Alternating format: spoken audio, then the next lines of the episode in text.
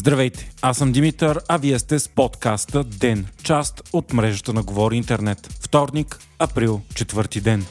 ГЕРБ СДС и продължаваме промяната Демократична България, втори ден запазват мълчанието си след изборите. И двете партии са писали до медиите, че в момента протичат вътрешни срещи между ръководните им органи, за да се прецени какво да се прави в бъдеще. Все повече обаче се засилват спекулациите и слуховете, че партиите вече са в преговори една с друга за потенциален кабинет. Това заяви и бившият зам министър на земеделието от кабинета Петков Иван Христанов, който каза пред медии, че има информация, че Демократична България води преговори с ГЕРБ. Той изрично каза, че става въпрос за разговори само с една от партиите в голямата нова коалиция. БСП пък бяха първата политическа сила, която даде пресконференция след изборите. На нея лидерът Корнелия Нинова обвини левицата и Румен Радев за лошите резултати на партията си, като по нейни думи срещу БСП имало заговор, който обаче не успял. Как ще се действа в последствие пък щяло да се реши след вътрешно партийно гласуване. Междувременно президента Румен Радев заяви, че ще свика Народното събрание веднага след като ЦИК официално обяви имената на бъдещите депутати. В интервю той намекна, че този път не смята да разтяга срокове за даване на мандатите, както миналия път, когато удължи процедурата до почти 4 месеца. По неофициална информация, най-ранната дата за свикване на парламент е 12 или 13 април, а най-вероятната 18 или 19, т.е. след Велик ден. Радев призова партиите да започнат незабавни преговори за кабинет преди началото на формални такива.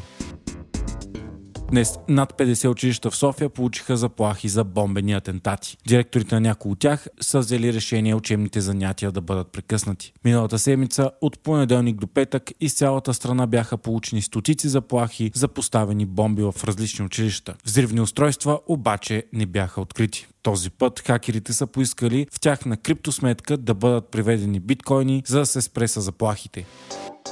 Днес Финландия се присъединява официално към НАТО. Така границите на Алианса с Русия буквално се отвояват, след като Финландия има най-голямата европейска сухопътна граница с Русия 1340 км. Генералният секретар на НАТО Йенс Столтенберг заяви, че историческото събитие е пряк резултат на инвазията на Русия в Украина. По негови думи, една от целите на Путин с тази инвазия била да получи по-малко НАТО, а сега получавал обратното. Столтенберг заяви, че скоро и Швеция ще стане пълноправен член на Алианса. За сега приемането на Швеция остава под въпрос, защото Унгария и Турция имат възражения. От Москва пък заявиха, че ще вземат контрамерки за случващото се и че то увеличава риска от конфликт, а разширението на НАТО е нарушение на сигурността и националните интереси на Русия.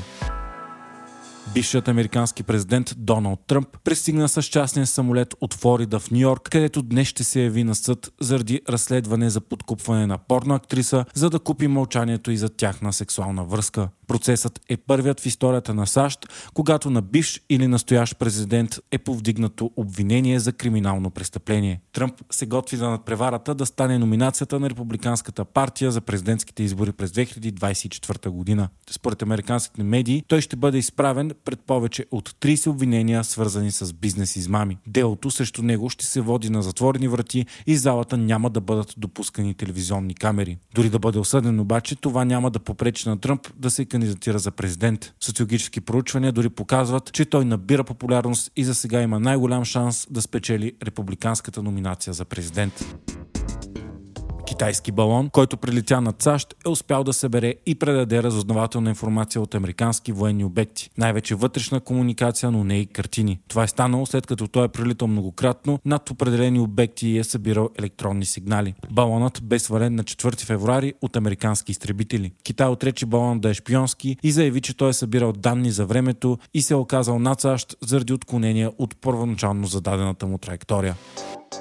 НАСА обяви екипажа на мисия Артемис, която трябва да прати хора на Луната за пръв път от 50 години насам. Трима мъже и една жена ще бъдат астронавтите, които ще отлетят за спътника през ноември 2024, когато ще направят полет около Луната, а на следващ етап през 2025 ще кацнат там.